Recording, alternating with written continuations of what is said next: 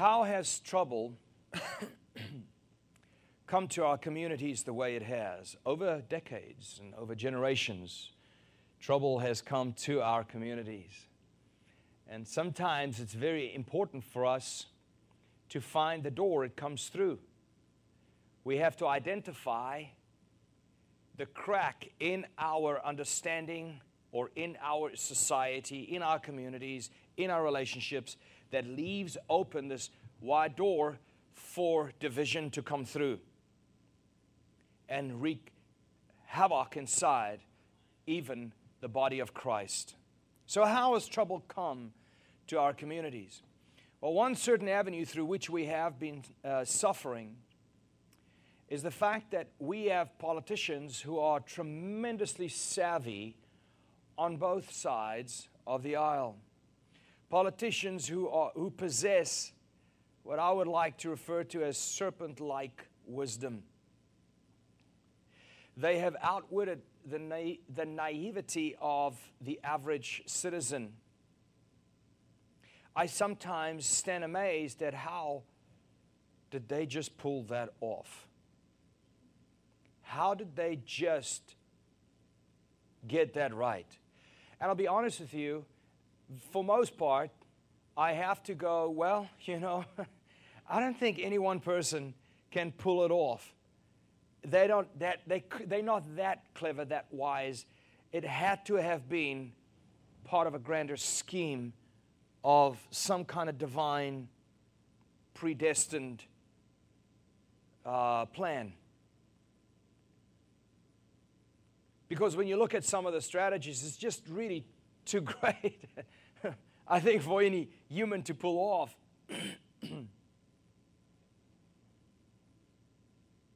I think of, I think of, like, for instance, Charles Darwin's idea of, you know, evolution. And when you look at the name of that book, which they never promote,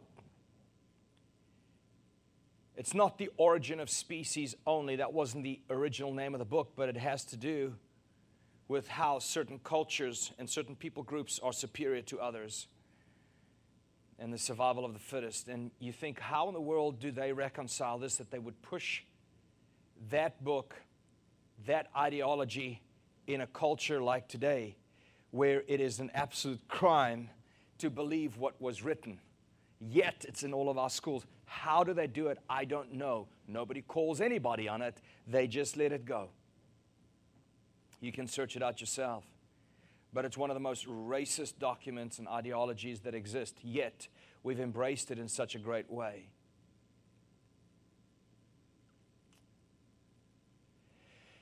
They, the politicians, already know that the best and easiest way to recruit a loyal supporter is to first create a common enemy.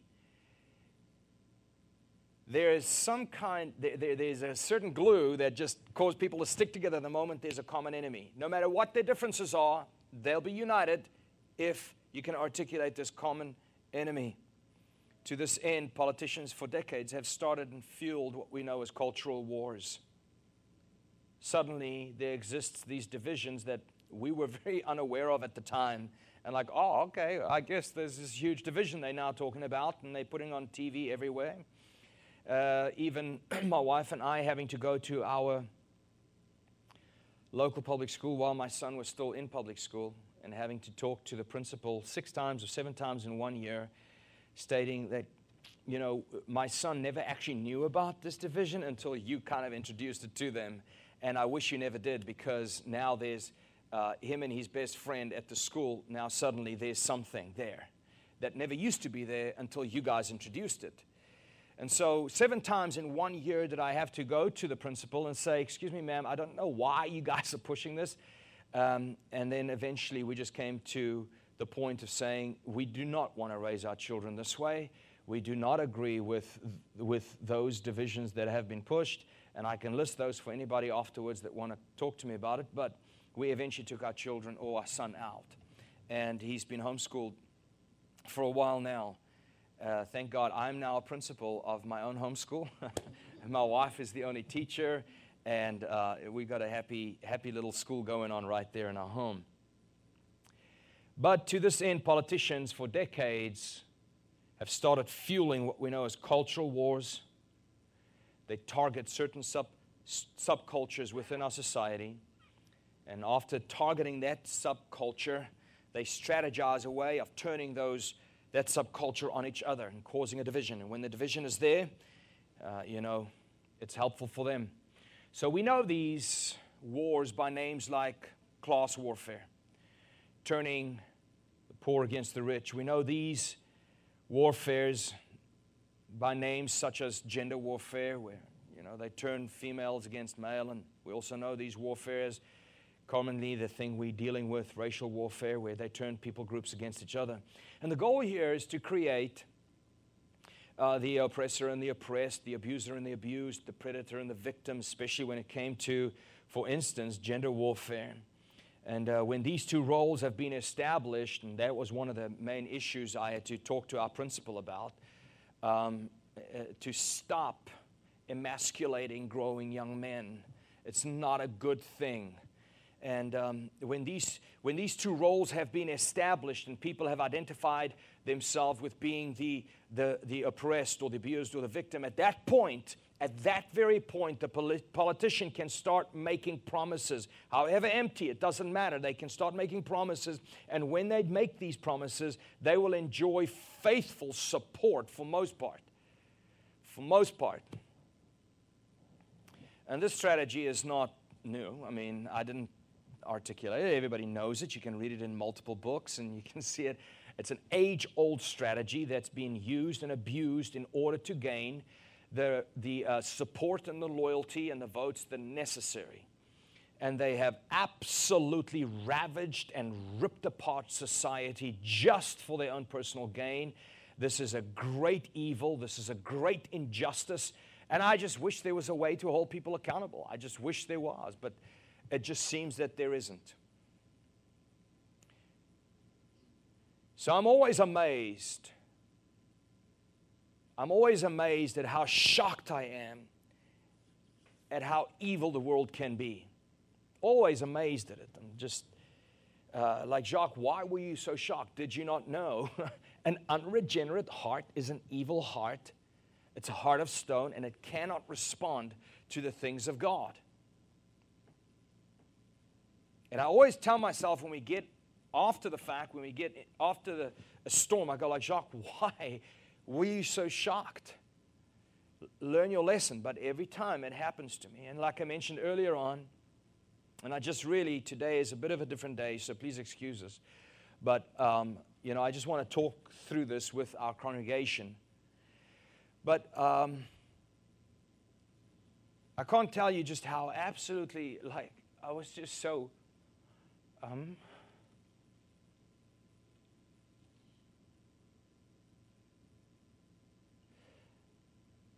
um, I don't know, disturbed or, and heartbroken over the last couple of weeks. Thank you. Just give me a second, I'll be okay. But the cruelty that you see is just so unacceptable. Yet the cruelty is not just suddenly now. I mean, it's just always been there. We do nothing about it. You know, we just gotten so used to cruelty. And then suddenly when the media makes a big deal about one issue, then um, it, it is, I mean, you can't take away from it. It is just so cruel. Even though this one's been highlighted. And I remember my wife just, I woke up and she was totally crying and I never knew, I didn't know what was going on. And she she said, look at this video. I said, I can't, I don't, I'll watch it. And because I understand it, you know, I come from a very, very violent culture. I come from, a, I, I was raised in a very, very violent environment and family members of mine, same thing. I don't have to tell my story. I don't want to take away from anybody else's. But have I, I've seen, I've seen people murdered, I've seen people uh, uh, burned alive, I've seen all of that, and, and a lot of it's uh, racially charged. And, but, you know, then you go away, you come to a place and you think, you think it's different, it's not. Why? Because men are evil the world over. I mean, generation after generation, men are evil. Uh, and the only way to change that evil in a man's heart is not through a judge and a court system. It is through the gospel. It's the only possible way of taking a stony heart and changing it with a heart, exchanging it with a heart of flesh. We all know this, right? We all understand this is a biblical issue. And so seeing that, and my, my wife being, you know, so jarred by it and, and broken by it, and of course that death right there, um, you know, opened the door for so much. And I was driving down the street, and I'm looking at some of the protesters and these young people standing with big signs, F the cops, and in my window. And I just, I can't tell you um, what's worse, you know, how broken my heart is over what's going on, or how angry I am over what's going on. And I'm, and I do, I personally do, you don't have to, but I lay so much of this at the feet of politicians and the media. Because how do you get more ratings? Sensationalism, right? And so uh, how do you get more votes? Divide, divide and conquer, divide and conquer, divide and conquer. And, and, and the proof of it's in this, that the proof of, the, of it is in this, that really a blind eye is turned to daily killings. The blind eye, it's not about a person who died unjustly. People die unjustly daily. Where's the outcry? On a daily basis. Because there are other issues behind that matter here. So,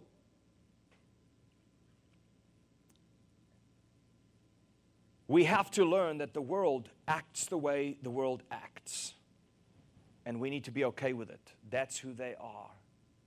What we should never be okay with, and that is why I need to actually have this family conversation with you. I was thinking of pulling a chair up and sitting down, and let's sit in a circle and let's just have a family conversation about this. But, but you get my heart. You get where I'm at. I just want to have like the idea that we're sitting in a lounge and let's have this conversation. What we cannot be okay with is that the church acts like the world. That is not okay. That is completely unacceptable.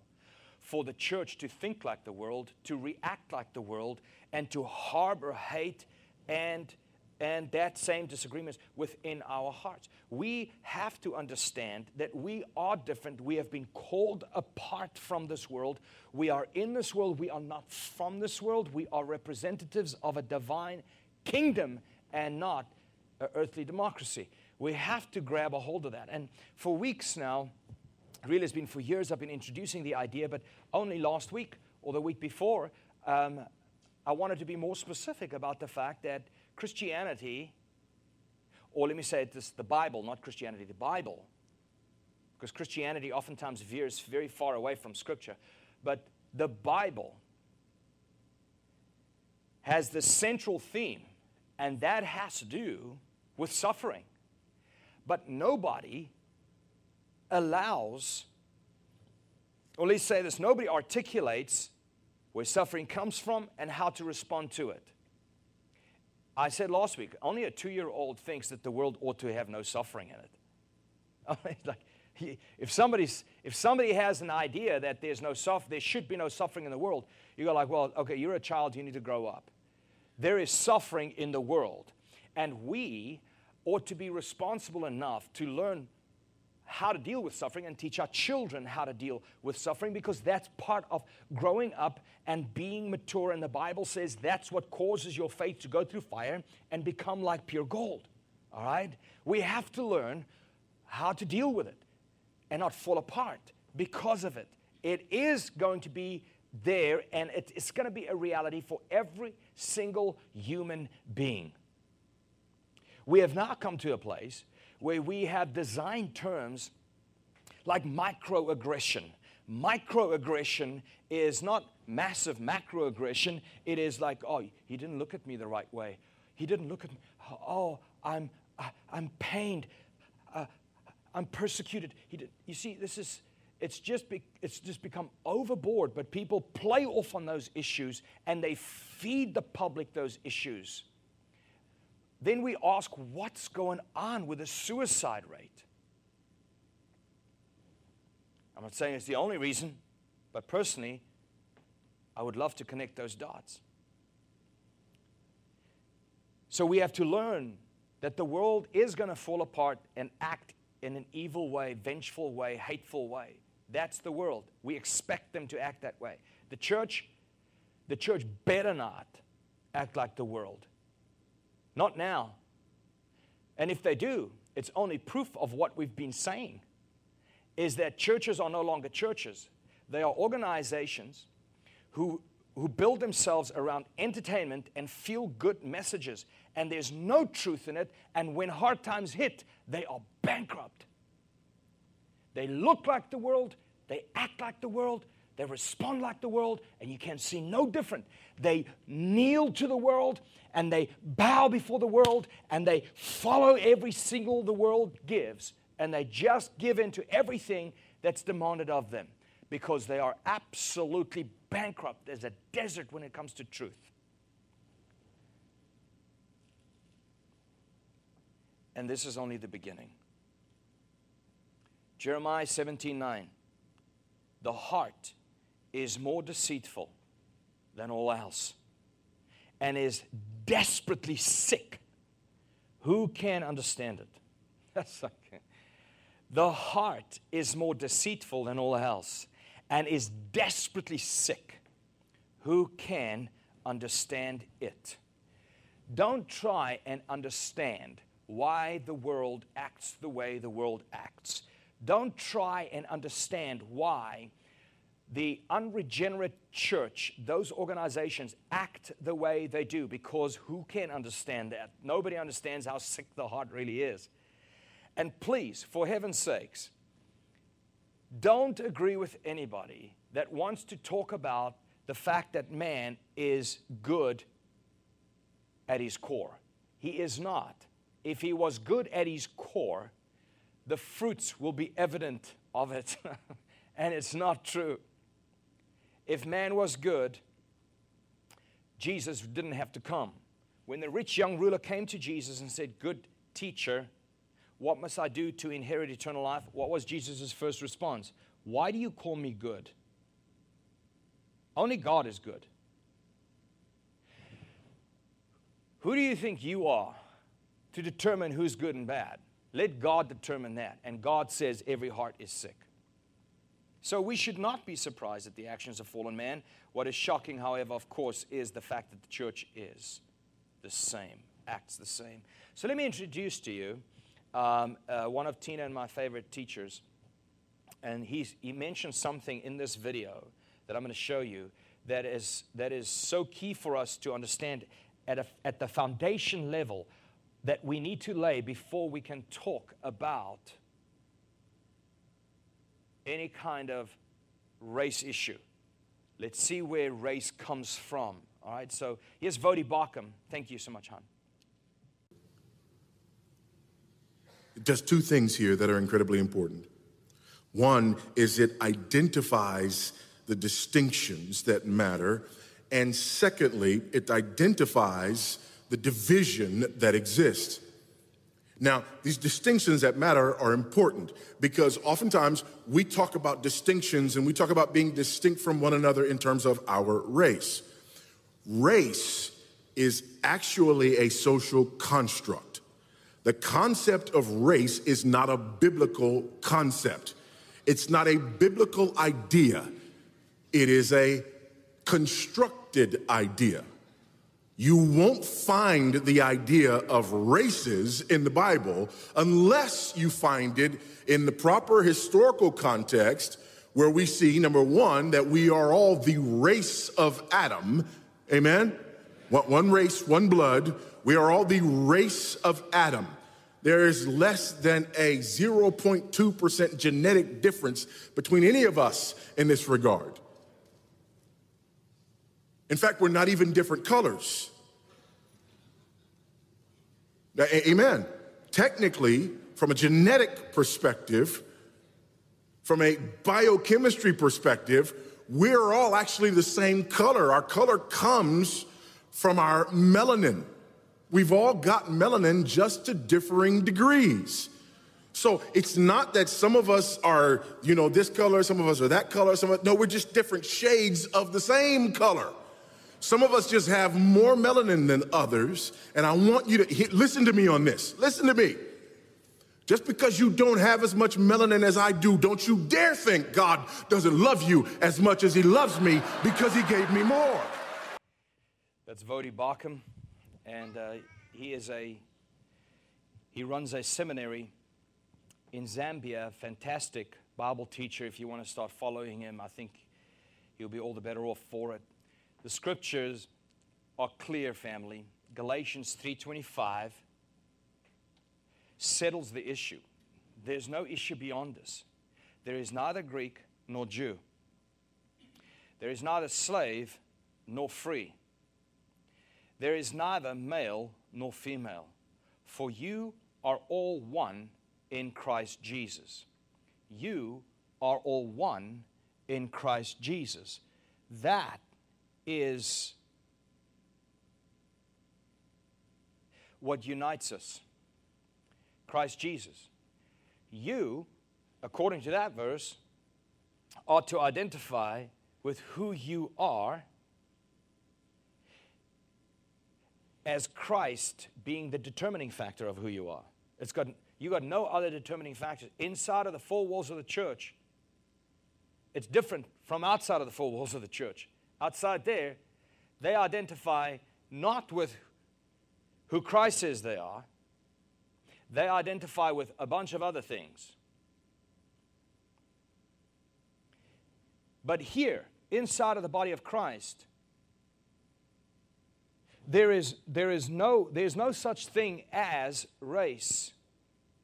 Like Voddie says, I mean, we're all, we're, we're all this, you know, the same color, different degrees. So here is why there is so much virtue signal. Let me just quickly backtrack there. For, uh, they, they will absolutely, and I see it all the time, it doesn't matter which T V station I turn on, they constantly driving people to attempt to identify with skin tone. I mean, it's just, it's, a, it's an insane thing. And one day, a hundred years from today, we're going to look back and we're going to think, man, those people, they were, they were like real backwards, weren't they? And... Um, Truth, truth be known, I'm telling you, let me prophesy that to you. People are going to go, like, that was so backward that people would have done that. But why do people do it? Because all of media and all of politics are driving people to those identification.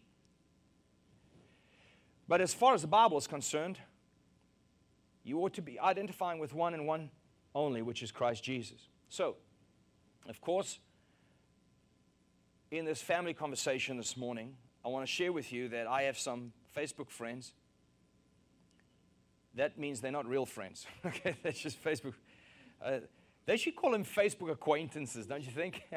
Like, I'm acquainted with this person on Facebook, but I used to work with this person. We used to be in the ministry together. And so I'm going to quote for you something that they said. And I went through their page. And they used to have a heart for evangelism.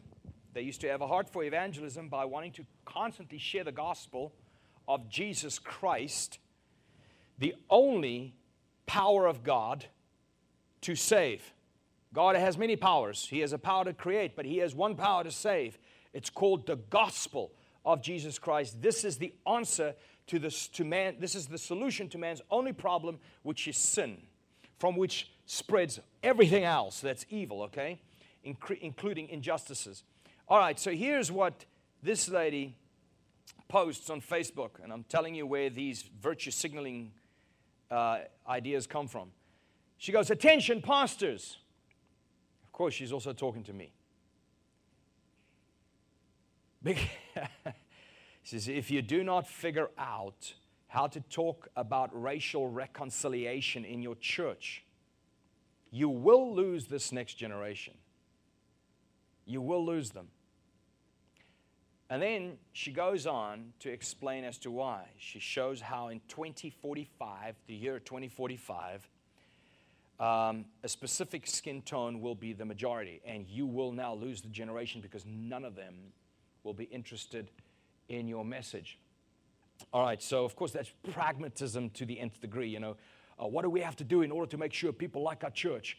Uh, forget the scriptures. You're like, we gotta, we gotta do something. Where's, get us a smoke machine. Get us some extra lights. Okay, we gotta change the style of music. We gotta, pragmatism, pragmatism. How do we fill the seats, all right? So she says it straight out, very ashamedly. You will lose this next generation if you don't start teaching this message of racial reconciliation. Now, the, ra the word reconciliation is a biblical word. It comes from where the Bible says, now you have been called to the ministry of reconciliation, right? To the ministry of reconciliation. Um, this, this particular person used to be big on that, reconciling man to God through the gospel of Jesus Christ, okay? So abandon that track. It's not giving me enough prominence.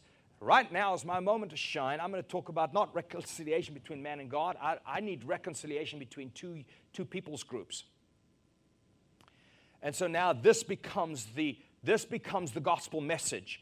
And there are conferences, the, uh, um, Together for the Gospel, and all of these conferences that have been having uh, meeting about how to turn the gospel onto this new track. And you can go search it out for yourself. But I'm not here to bash all those conferences. I'm just telling you that it's a major push. And this has been a concerning issue for many people in the reform movement for a long time. Because, again, we are now going to preach a gospel other than the one that reconciles man to God alone. Even if it means that parents, uh, parents and their children are now no longer in agreement. Even if it means that there is now war between family members. Jesus said, if you don't love me more than those, you're not worthy of me. Well, they forget all of that. And they go like, no, the most important thing, the greatest virtue of all is, is that we can get together no matter what we believe. Unity is most important. This is not true, folks. There is no unity. There is no unity between two people, no matter how perfectly their skin tones match. There's no unity if it's not around scriptures and truth. We have to drive that point home all the time because it's so deceptive to think that uh, God has called us to reconciliation. No, He has not called us to reconciliation. He didn't call families members to reconciliation. He said they will be divided. Are you guys following what I'm saying? You know the scripture I'm referring to? Jesus said, I bring the sword. I came to divide. I didn't come to unite. I came to divide people, and you will see it every time Jesus appears. There's division. I mean, my goodness, every single time He shows up, there are arguments. He even hangs on the cross and the two thieves start arguing. The Bible says He comes back. He puts His foot on the top of the mountain and the mountain will divide. Jesus, the moment He says it is finished, the, clo the, the, the curtain uh, that, that separates the holy, holy from the holy, holy of holies just rips open. Everything is divided when Christ shows up. But there's a remnant that unites when Christ shows up. Those who unite, not around other issues, but they unite around the truth of God only. So this lady here threatens, and she goes, uh, you will lose this next generation. And, and people who are more reformed go, ooh, what are we going to do? No, they're not. They're the ones that say, like, look, I, I know what you're trying to do. It ain't going to work, okay? Because I actually believe that God has already chosen His bride, the bride for His Son. I, I, that's what I actually believe. And these issues, these burning issues, cannot stop anybody from running to God when God touches their heart. Who can resist the hand of God? Nobody. I'm not interested in people joining our church because we agree on all social issues. I'm interested in people joining the church because we agree upon the truth of God being the highest authority of all. That's what I'm interested in uniting around. So let me show you a video from John MacArthur on this issue. And a man I have much respect for. But before I, I let you watch this, I want you to realize his perspective on predestination, okay? John fifteen, sixteen. Jesus says, you did not choose me, but what? I chose you. That's why, you know, when we say, how many of you want to choose Jesus today? That's actually not biblical. You did not choose me. I chose you. Jeremiah one five says, before I formed you in the womb, I knew you, God says. Before I formed you, I knew you. I foreknew you. And before you were born, I consecrated you. You weren't even born yet, and I set you aside. And before you were born, not only did I consecrate you, but I appointed you a prophet. I already called you. I already have your life. Your, your ministry lined out for you. I have the words I've got that I need you to speak. It's already there, and you haven't been created yet. Ephesians one, three and five says, blessed be the Lord God. Blessed be the God and Father of our Lord Jesus Christ, who has blessed us with every spiritual blessing in heavenly places in Christ. Verse four. Just as He chose us in Him when? Before the foundations of the world. Unto what purpose? That we would be holy and blameless before Him. In love, He, verse five, predestined us. Unto what? To adoption. Of what? As sons. In love, before the foundations of the world. Because of His love for you. That's the word foreknew. In the Bible, when it says He, he knew her, means He loved her. When the Bible says God foreknew you, as He loved you before He even created you. Verse four, just as He chose us in Him before the foundations of the world, that we would be holy and blameless before Him, He, in love, He predestined us to adoption as sons through Christ Jesus Himself, according to the kind intention of His will. It was His will to say, you, I will love. That's why He can say, it's like, Jacob I'd loved, Esau I'd hated. But you who are here, interested in the truth of God, and in God, and in salvation through Christ Jesus. You, He has loved.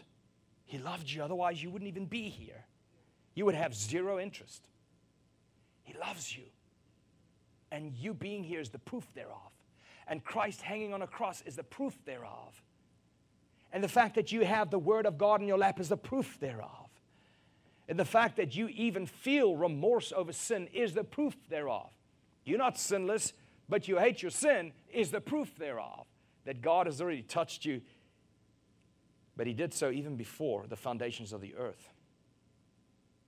So we looked at John fifteen, sixteen. We looked at Jeremiah one, five. We looked at Ephesians one, three and five. First Thessalonians one, verse four. For we know, brothers loved by God, that He has chosen you.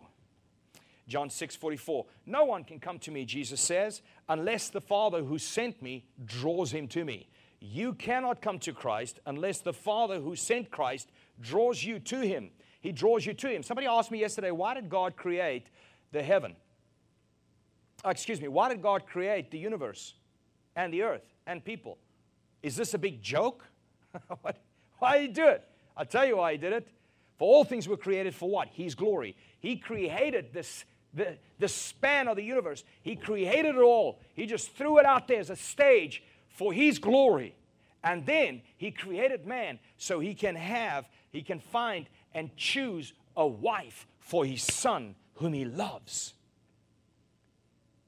You were created not to be successful.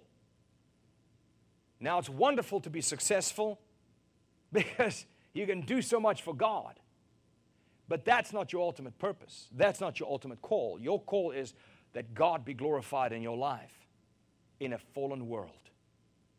And I'm so burdened and saddened to see the church glorifying themselves by elevating how virtue they, virtuous they are in all these challenges we find, whether it be the pandemic or whatever, it, or whether it is what we're going through right now. No, God be glorified. How? By, hey, that's the truth. I'm not bending. That's how you glorify God. But this is why God created the universe, to display His glory and to choose a wife for His Son, whom He loves. So we looked at John fifteen, sixteen, Jeremiah one, five, Ephesians one, three and five, First Thessalonians one, four. How about John six, forty-four? No one can come to Christ unless the Father who sent Christ draws him to Christ. Okay, we'll just end here. There's so many of these, but let's go to Romans eight, twenty-nine. For those whom He foreknew, those whom He foreloved before the foundations of the earth, He also predestined. He predestined them unto what? To become conformed to the image of his son. Oh, it's, it's the most amazing thing. I have a video of me uh, standing in Times Square asking Tina to marry me. And you know, when you see these videos where the guy goes on his knee, and I, I, I'm one day, I, I will go on my knee one day, wifey. We were in the middle of Times Square. We were about to miss our flight, and I needed to propose to her. So I'm like, hey, you want to marry me? Put it down. I came last ride. Jump in a cab. Got to catch our flight back, because this one, we lived in Tinley, and we were. I said to her one day, I said, we were courting at the time. I said, hey, why don't we go up to New York, Times Square, our favorite city, and let's go and uh, have some tea. She goes, oh, that's exciting. We jumped on a plane really early in the morning, flew out there for tea, got engaged, and flew back. But she was so nervous that we're going to miss the flight, and everybody's going to go like, oh, you guys spent the night in New York by yourselves. And so uh, we rushed out of there. But every time you see a video where, or a moment where somebody's pro uh, you know, proposed to, the, the wife always, or the future wife always goes like, oh, and she starts screaming, right? And she's, I don't want to act it out because then that's on video. But uh, she always screams and she's excited, right? Well, folks, just so you know, the reason, the reason we have joy in Christ is because you have been asked your hand in marriage. That's why. You have been chosen. So it says, Romans eight twenty-nine, for those whom he foreknew, he also predestined. He predestined to become conformed to the image of his son. Verse thirty, and these whom he predestined, in other words, before the destination, he called them. Remember, unless God draws you, you can't come to Christ. He also called those whom he predestined, and he draws them, and he calls them, and he calls them. And these whom he called, he also justifies them. How? Through the cross. And these whom he justified, he also glorified in Christ. Okay. Here is John MacArthur referring to that specific doctrine as an answer to what this Facebook acquaintance of mine threatened the church with. Okay, go ahead. Thank you.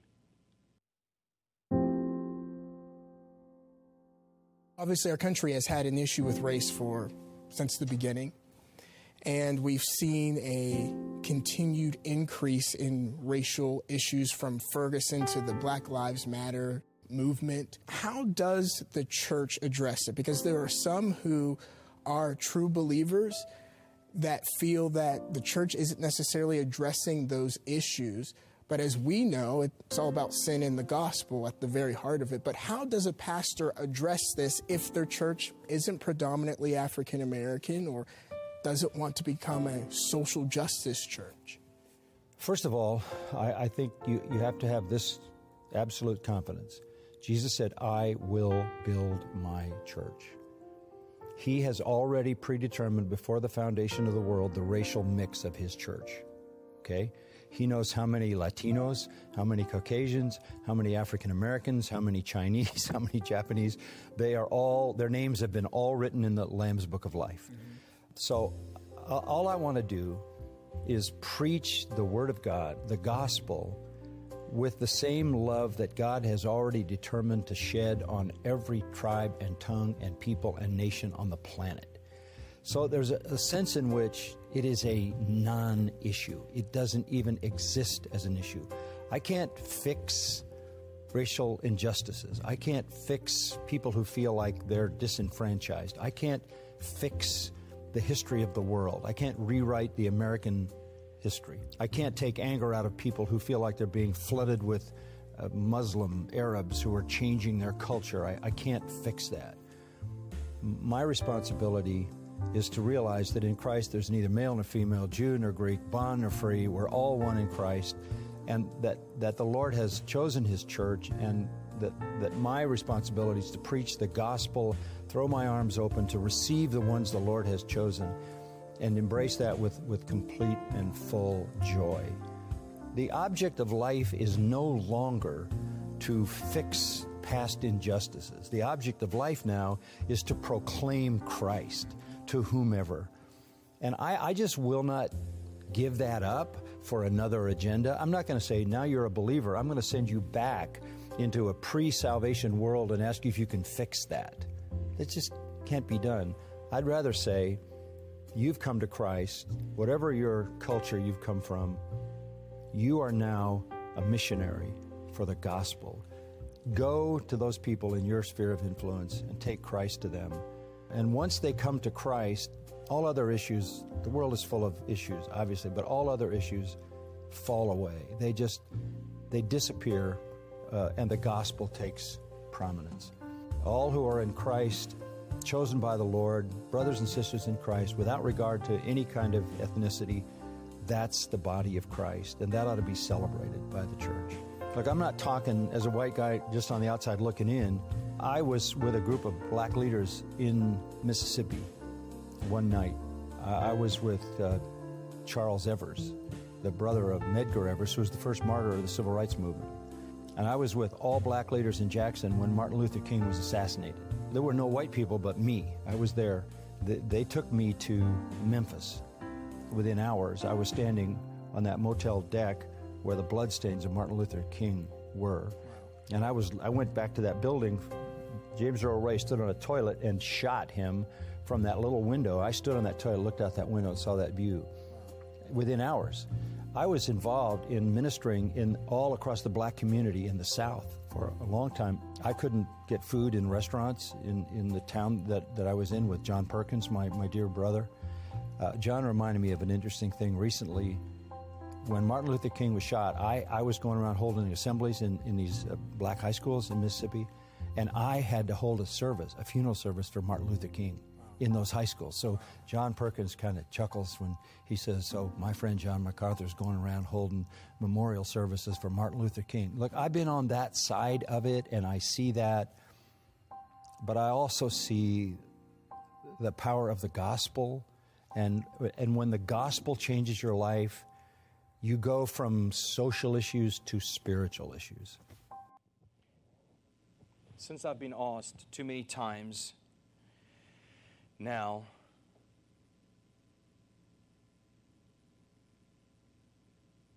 then here is my personal take on Black Lives Matter. Um, one of the main things to learn from the emergence of Black Lives Matter, or the Black Lives Matter movement and organization, is the need to distinguish the three elements in that phrase. There are three elements in that phrase, and the apprehension of using it versus the eagerness to use it. You know, people find themselves conflicted, and they don't actually quite know why, and they go like, yeah, no, of course I want to, but why am I, you know, and so um, I want to outline it because I want to be real specific and articulate about it. The first, there are three issues to think about. The plain, number one, the plain truth of the phrase. The plain truth of the phrase is one hundred percent true. The phrase is one hundred percent true. As a matter of fact, um, I'm again thinking back to when my wife woke up and she saw that news of that crime. Let me tell you that when you see a man murdered unjustly, you ought to be enraged over the fact that an image bearer of God was treated unjustly. And it was because he's an image bearer of God, and that's why you ought to be enraged. And that's why we're all enraged. And that's why, really, for most part, the church should be enraged, and the whole, the whole, there was solidarity, complete solidarity. Of course, now it's become convoluted. But everybody, what an outcry. But from the church, it's because there is an image bearer of God unjustly treated, and it should never happen. Not to an forgiven man, and not to an unforgiven, especially not an unforgiven man. However, I do believe that. He was often quoted saying, put down your guns and pick up your Bibles. So the first is the plain truth of the statement. Who wouldn't run to that statement? second element that needs to be identified and distinguished is the ideology or ideological nature of the origin of that organization. And this is what makes some go, well, there's some disagreement. The third that needs to be recognized is the effects that that organization, not that statement, but that organization, not the affinity towards believing what actually is said there, without looking beyond into an organization and their ideology, but rather the statement, you know, rather the, excuse me, the organization, the effects that that organization historically has unleashed in our streets. So without the distinguishing between these three areas of truth that are all encompassed in one statement, you can easily fall into error. And because even though you wholeheartedly can agree with that statement and you use that statement, you might find yourself in complete disagreement with the ideology of that organization at the same time. Jacques, if you had to ask me today, do you want to defund police departments around the country? I am absolutely no. No, I don't. Who in the world am I going to call? Are you, what has happened? The insanity of it. I'm standing on the corner of Roselle and Schaumburg, and I'm looking at all these young people. Looks like they just walked out of twelfth grade or ninth or tenth grade class, holding big signs. F U K, the cops. Like, what do you even know? Like, what, what do you even know? Where did this come from?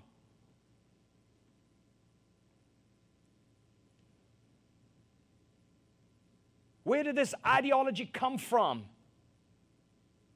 Well, I get, I get that people need to be, you know, they, you can't, you can't expect there to be a perfect institution, right?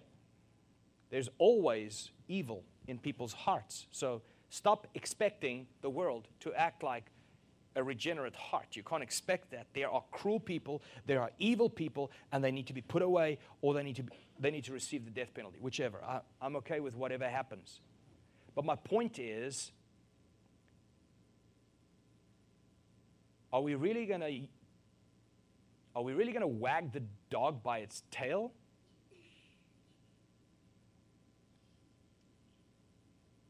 No, we shouldn't. Who am I going to call? So if you ask me, Jacques, would you like the police defunded? Uh, I'm like, no, no, for two reasons. Who am I going to call when I need family protected? You think this guy is going to stand up to a mob?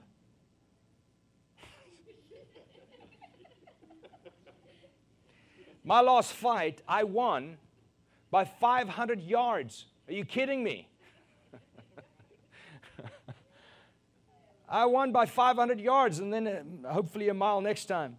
But the second reason I'm saying do not buy into that is because the scripture tells us that they don't bear the sword in vain. Now, it, the scripture didn't assume that these people are going to be angels and saints. No, it just said the government's not going to bear the sword in vain. So I'm like, no, I, I disagree. I disagree with that ideology.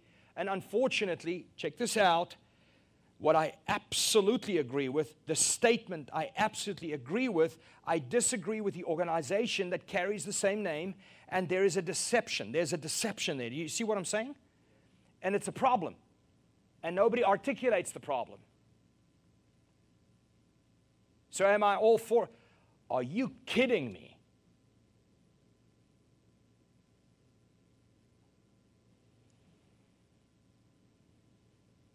I've been in the ministry over twenty years, and much of it was in South Africa. And I believe that those, that every human being has been created, bears the image of God. We've all been created in God's image and God's likeness. And what you heard Voddie say is what I absolutely believe. Now, how do we experience peace in troubled times? I have sixty seconds. Listen closely. peace in troubled times. This is a simple concept, but it's a powerful concept. The Word of God is clear on it. Look at Isaiah twenty-six, verse three. Isaiah twenty-six, verse three. If you can turn there with me. Isaiah twenty-six, verse three. The Bible says, Thou, God, you, God, will keep him in perfect peace. Who? Who will you keep in perfect peace? The one whose mind is stayed on you. That man will be kept in perfect peace. But why would his mind be stayed on you? It tells us, because he trusts in you. Thou will keep him in perfect peace, whose mind is stayed on thee, because he trusts in thee. Because he trusts, now read it backwards, because he trusts you, his mind is stayed on you, and because his mind is stayed on you, you will give him perfect peace. Your peace does not come from the fact that two people of two different uh, skin tones are now loving it. That's not are loving each other. That's not where your peace comes from. Your peace comes from somewhere else. Your peace comes from not the fact that there's no pandemic out there. Your peace comes from the fact not that there's no world wars brewing. Your peace comes from the fact that your mind is on God, and your mind is stayed on God because you trust Him. I trust you, God. Therefore, I'm now going to look at you and see you determine how this thing turns out. I'm going to rely on you.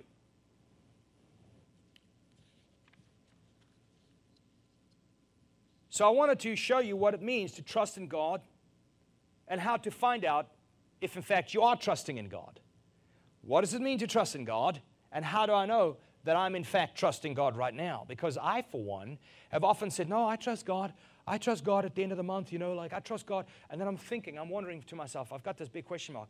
Am I just saying it? Am I really trusting God? I'm not so sure, because I'm saying I trust God, but I'm crumbling, thinking I'm not trusting God. So how do I know that I am? I know there are two, two ways, actually three ways. Let me share all three. I know that I trust God when? Number one, I'm able to obey God with little to no details. I know I'm trusting God when I'm able to obey Him with little to no details. Think of Noah. God tells Noah to go build an ark, which is like a massive ship. If you read in the Bible all the dimensions, it's a huge box. It takes him approximately, approximately seventy-five years to build this ark to the dimensions that God gave him. Realize, though, when he built this, for those seventy-five years, he had never seen rain before. He had never experienced a flood before. He never took a trip on a boat before. There was no how to build a boat for dummies book out there. But God told him to build, and he said, okay, I guess I'll build this box. No details, little to none, nothing. I'm going to go ahead and obey. The question remains, can you obey God's direction for your life even though you have minimal details to zero and a million questions in comparison to it? God, you give me no details. I'm giving you a million questions. You really want me to obey you? Yes, I do. So the question is, can you trust God's word that says, let not your hearts be troubled, folks. Let not your hearts be troubled. Yeah, but I don't think somebody likes me. Let not your heart be troubled. Yeah, but they're talking about, let not your heart be troubled. Well, there was microaggression, let not your heart be troubled. Well, there was macroaggression, let not your heart be troubled. Count it all joy. Can you obey God when He tells you to do that, even though you don't have a solution in the near future? Can you trust God's word that says, cast your cares upon Him, for He cares for you? Cast them. Cast them on Him, and let Him carry the care for you. Can you do that? Can you obey Him in that while you're standing in the middle of a storm, a pandemic, Can you trust God's word when he tells you, I will never leave you and I will never forsake you? Fear not. Can you trust him? Yeah, but God, I don't know. I don't know how this is going to turn. I'm not giving you any details, God says. Otherwise, you wouldn't need to trust me. If you had understanding of all things, what's faith all about then? So the first is I know that I'm trusting God. My trust is real when I'm able to obey God without any details. Number two, I know that I'm trusting God when I'm able to be carefree without also being careless. I'm able to be carefree without also being careless. Mark four nineteen, but the worries of this world, the worries of this world and the deceitfulness of riches and the desires for other things enter into your life, and it chokes the word and it becomes unfruitful. The world, the word, excuse me, of God, the word of God, the scriptures can do nothing for you because you are filled with the worries and the cares that this life presents you.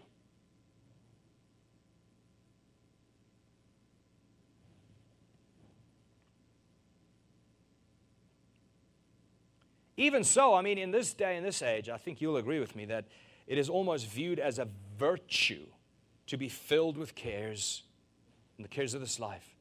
Oh, he's so responsible. Oh, he, he, see, he feels so deeply. He sees so far into the future, and he sees things coming apart that I don't, I don't even see it. So, you know, he, he's so filled with the cares of this life. He's so virtuous. It is viewed as a superior quality for somebody to be filled with the cares of this life and the things that are taking place. So I want to put you into remembrance of the life of Joseph. As you know, Joseph in the Bible, he was favored by his father. Because of that favor, it attracted his brother's hatred, like it would for you too. And uh, they threw him into a pit. They sold him as a slave. They lied about him. They imprisoned him. But he never gave up, not on his dream. I don't think he had a dream, actually, because it doesn't talk about him holding on to his dream. He held on to the principles of God, and he held on to the fact that his God is alive and well. His God is, his God is uh, superior. His God is sovereign, and his God can make all things work according to his purposes and plans.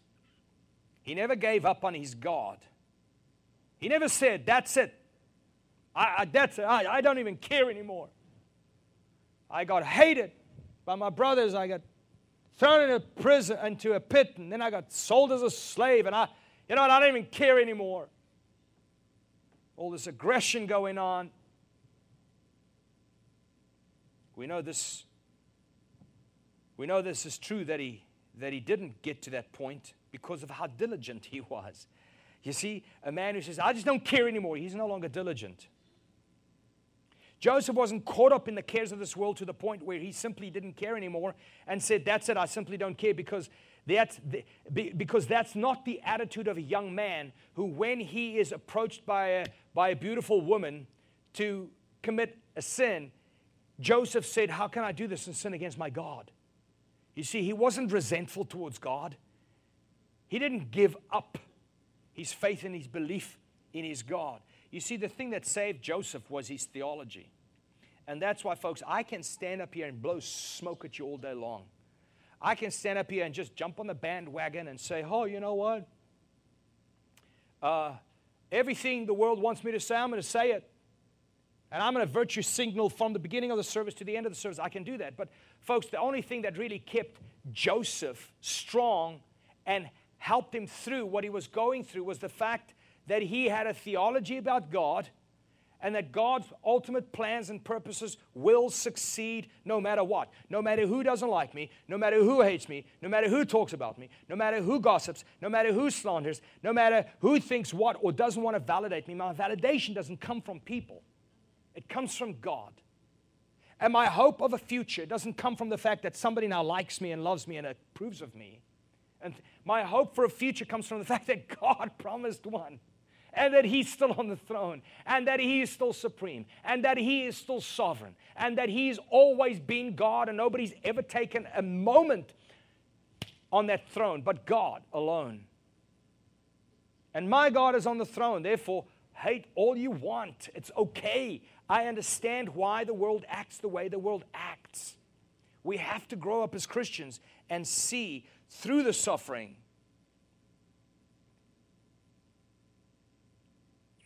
Joseph wasn't caught up in the worries and the cares of this world to the point where he became cynical and bitter.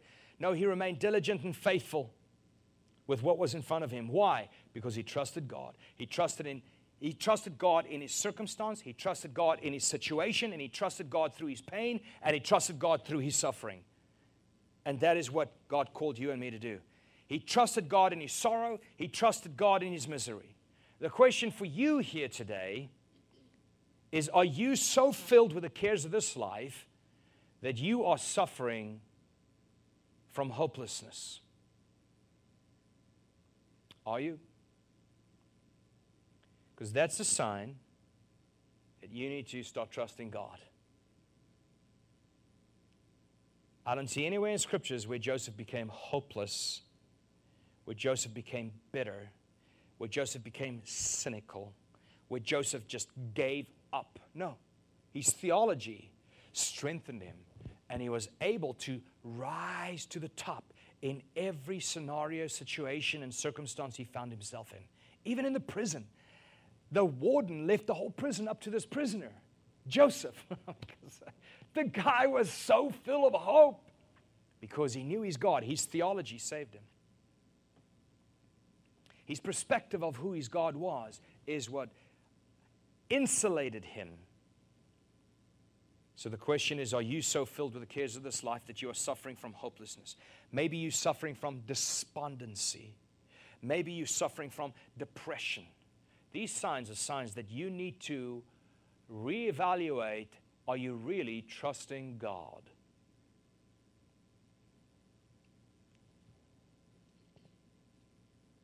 Number three, I know that I'm trusting God when I'm able to be secure in the midst of mystery. I'm secure in the midst of mystery. It doesn't seem like things are going to work out. I'm secure. It seems like the whole world's burning. I'm secure. It seems like I was reading that my Facebook acquaintance's statement. I'm like, oh, you're going to lose a whole entire generation? I'm secure. You know, it's, you know she's wrong, but because God's already chosen the bride that he needs for his wife, for his son. But point is just, it doesn't matter what kind of threats come your way or what kind of, you are secure not because of your circumstance, but because of God's promise. That's why you are secure. I trust your promise. I trust the one who promised. I trust the one who promised. That's why, whoo, I look at that promise. I'm secure. But he's talking about you. Well, I don't know who you want me to listen to. I choose to listen to God.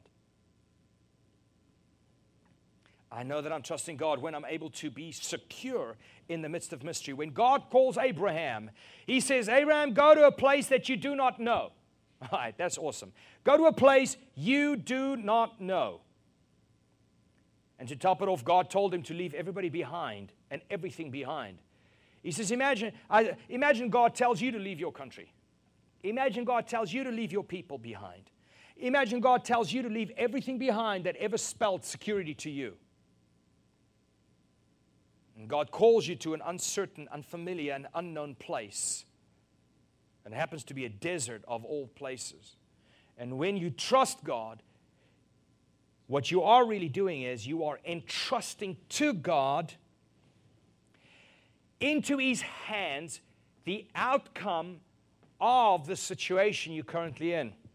If I say I'm trusting you, God, I'm saying, God, I trust your person, your character, your ability to never lie.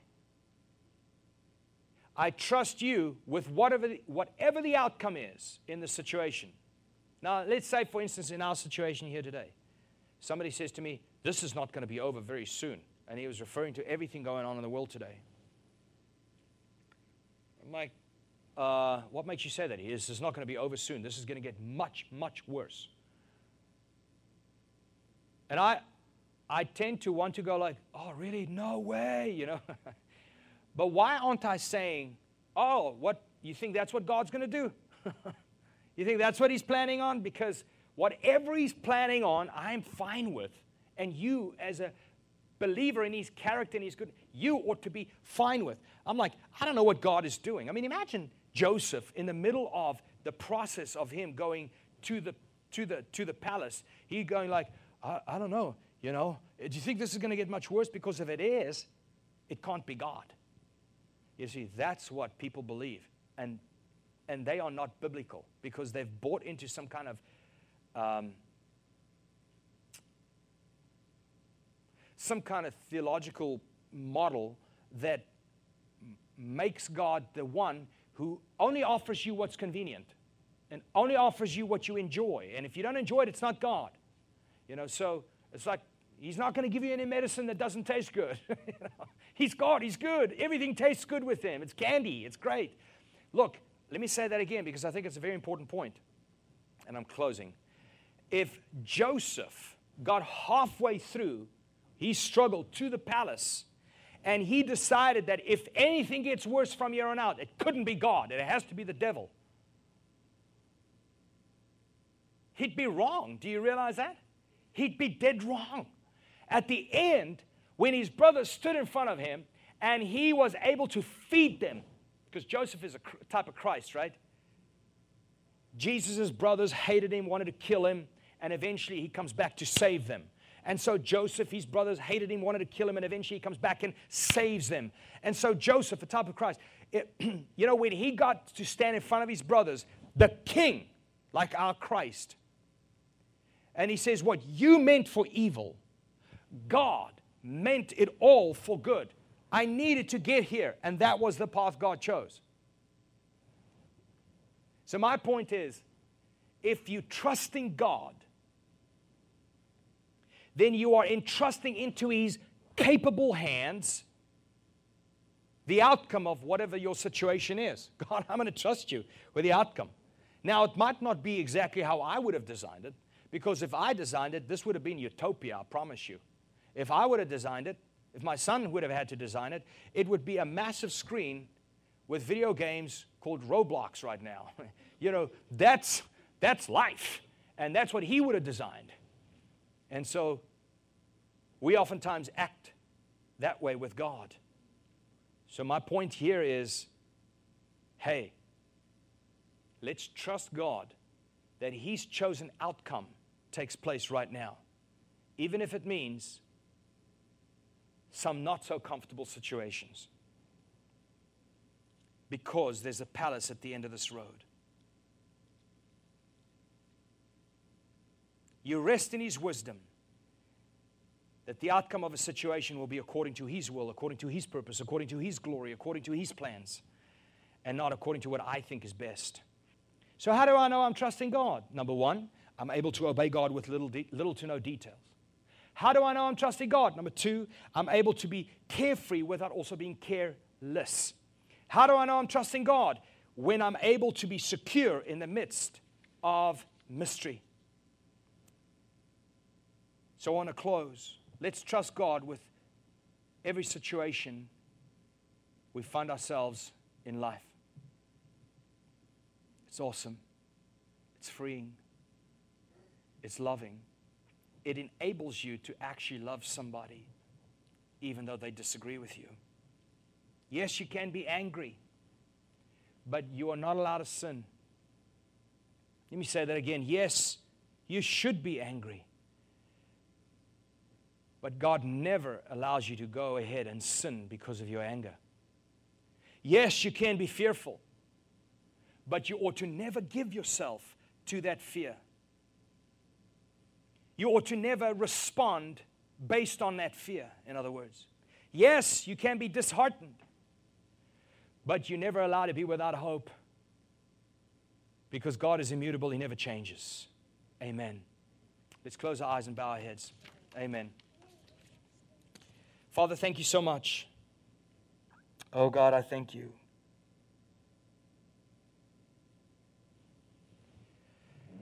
Gather your sheep, Lord. Gather your sheep. I pray none come behind, none come through the back door. Gather your sheep, God. Thank you, Lord, that we can gather around your word, we can gather around your truth, and be united.